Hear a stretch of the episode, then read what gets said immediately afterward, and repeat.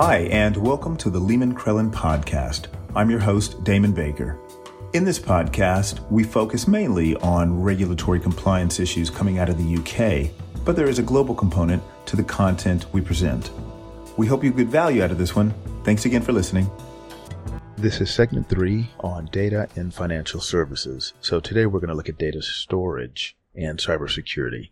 Initially, you know, locking down all that data locally or in the cloud, and then launching into how data is used, interrogated, analyzed.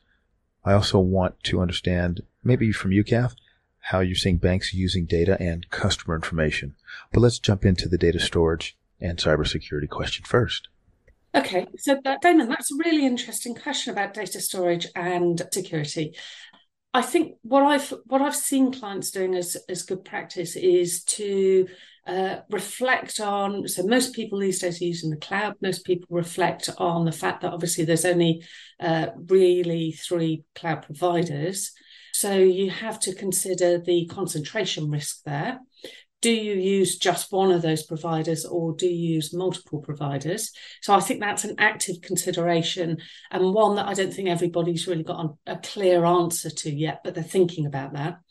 They're also then thinking about the point that the FCA's made and the PRA's made very clear, which is making sure that regulators, auditors, and others have access to those records.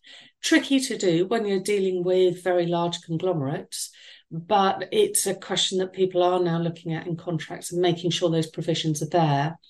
And then they're making sure that there are, are regular reviews of the data that they've got stored. They're doing, some firms are actually doing back testing as well to say, okay, so uh, everything going forward, yes, we're happy uh, that we've got regular reviews, we're deleting sensitive data in the requisite timeframes and so on. Uh, and that's difficult when you use, for example, third party recruitment agencies, but you've got to make sure that they do that and they're deleting things. Uh, and for customer data, then doing those look backs for existing customers and making sure that they are handling that sensitively. And I know, Zoe, you've done a bit of work around vulnerable customers and how data is stored for vulnerable customers. Absolutely. So you've got two different types of data, which I suppose are the ones that we need to be carefully looking after. And that will be anything relating to special category personal data, and then also that data relating to protected characteristics. Now, the two interplay quite nicely sometimes, but then other times they don't. But they both sets of category, um, both categories of data need to be handled in different ways.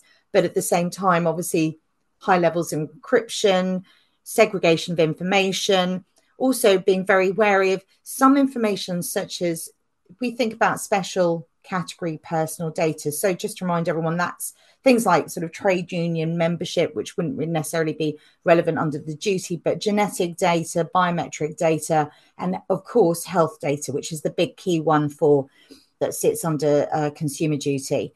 And then when we're looking at the other uh, protected characteristics um, that fall under the Equality Act, that's when you're looking at things like age, disability, gender reassignment, marriage and partnership, etc.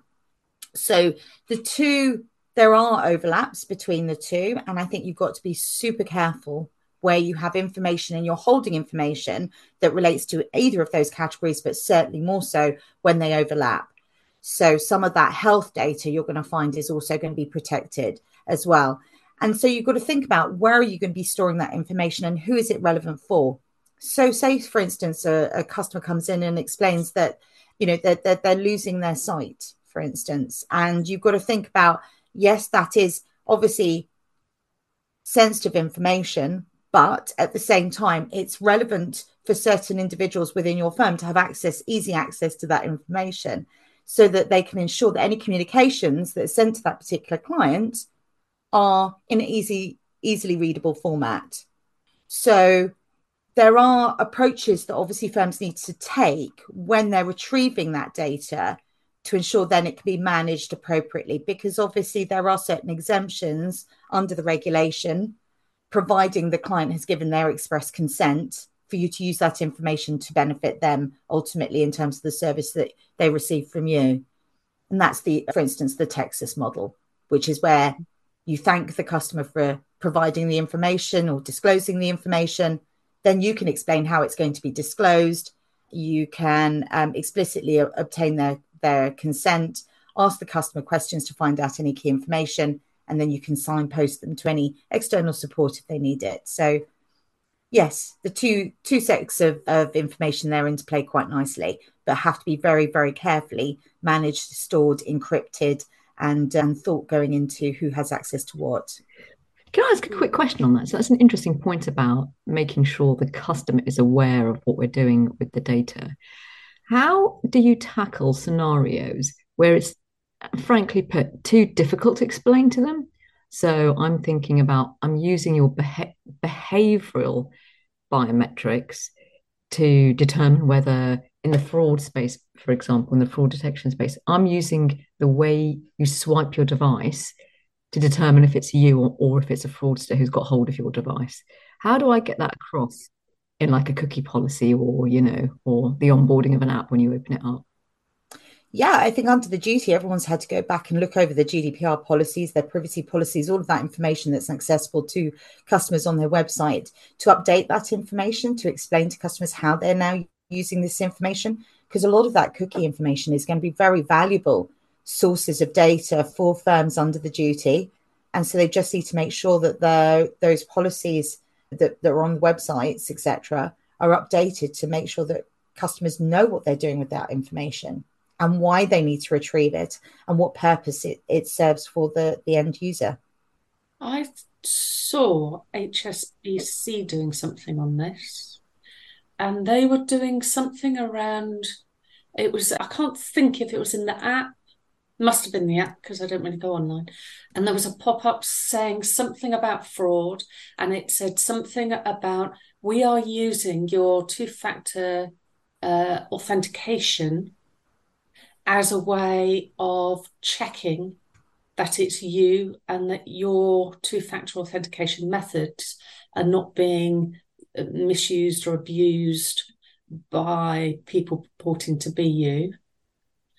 And I've also seen some of the banks do things where they say, so when when you do, for example, telephone banking and they use your voice, they're starting to use voice technology to recognize stress because a lot of fraudsters befriend you or befriend targets and make the target think that they're great friends with one another. It's really nasty. And then sit with them and they say, Don't worry, we'll coach you through the questions your bank are going to ask you because they're going to flag this in somewhere and they're going to because because banks are all nasty and everybody hates them. The banks are going to want to keep that money in the bank. They're not going to want you to let you go. So they're going to pretend it's fraud in order to try and keep your money. It's it's really sinister the way they they play it out. But you know, pe- people believe this stuff to be true, and they believe all all all banks are doing bad things, and so they try and recognise stresses in the customer's voice to see if they're answering questions in a way that's slightly different, behaviourally different. Um, and and I think that's very embryonic. But if they can crack that, that's surely got to be a far better outcome for customers and, and for the markets more, more broadly if they can get those fraudsters and, and scammers out of the market because they're getting very good at it now. And, and overlay with that, Catherine, the how much do you disclose? So I love your I love your example of the HSBC that two-factor authentication. That's great. We're protecting you. But if I think of the more sophisticated detection systems and you start talking about we're collecting this, you're giving insight to the fraudsters of what you're doing.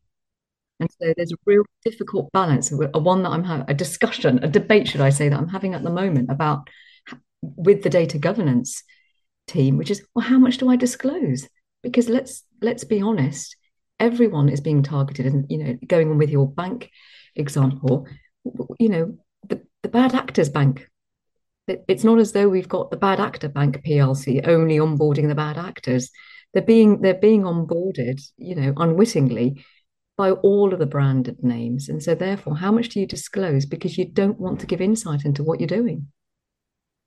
Uh, that's right. You've got you've got to be fair to the customer, haven't you? And you've got to tell them I, get, I guess there must be a way of, surely there's a way of rolling that up in a way that the customer can because as you say how much of this can customers understand? Some some customers of course will be really savvy about this others less so and others will be absolutely paranoid about it. I can i can certainly think of a few a few very good friends who who won't even use online banking today because they don't trust it they don't believe in it and they're very worried about the security of it and in a lot of ways for good reason i think.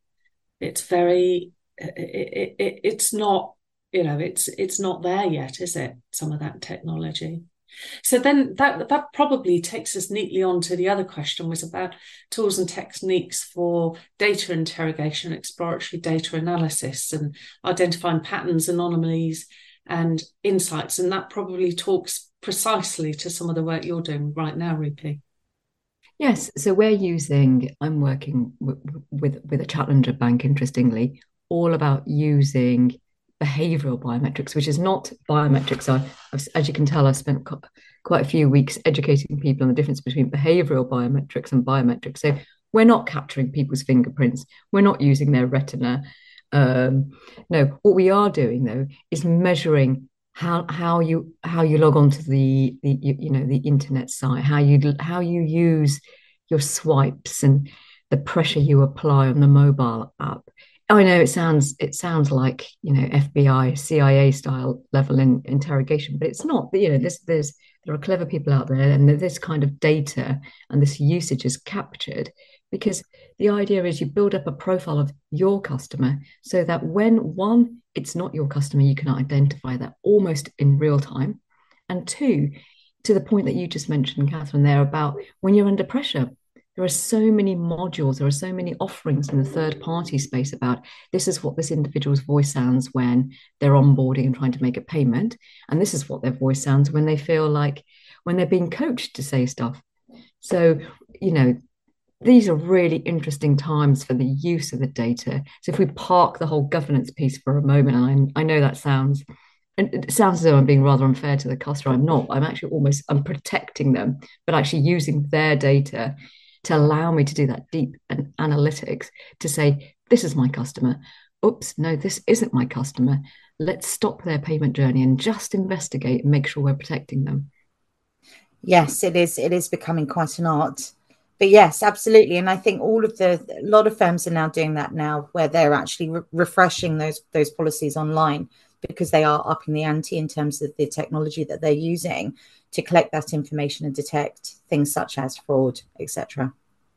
The, the challenge is for the smaller firms because you know a, a great big firm, you know, I said HSBC, that's who I bank with, but you know, a great big a great big firm you would like to think can afford to do that or at least has no choice but to spend that money in order to stay alive and stay competitive whereas a smaller organization doesn't have access to be able to make those kind of decisions. So if you're a challenger bank, life is becoming very, very tough for you. If you're a small branch of a third country bank, and sorry, I'm just using banks as an example, it's even harder because how on earth do you persuade your head office that is located wherever it's located overseas that they need to start investing in this kind of technology because of the nature of the fraud and the scams that are going on in, in the UK or you know largely in the Western world. And how do, how do you persuade someone to release that kind of expenditure for what is potentially a very very small proportion of the global balance sheet? They're not going to do that. So it, it's a really difficult place to be, really difficult. As we bring this episode to a close, I'd like to ask you to please drop us some feedback. Let us know what's working. Let us know where we can improve. And also give us an idea of some topics that you'd like to hear more about. Definitely check out the website for more content at www.lehmancrellin.co.uk. And don't forget to join us next time on the Lehman Crellin podcast. Until then, thanks for your time. Goodbye.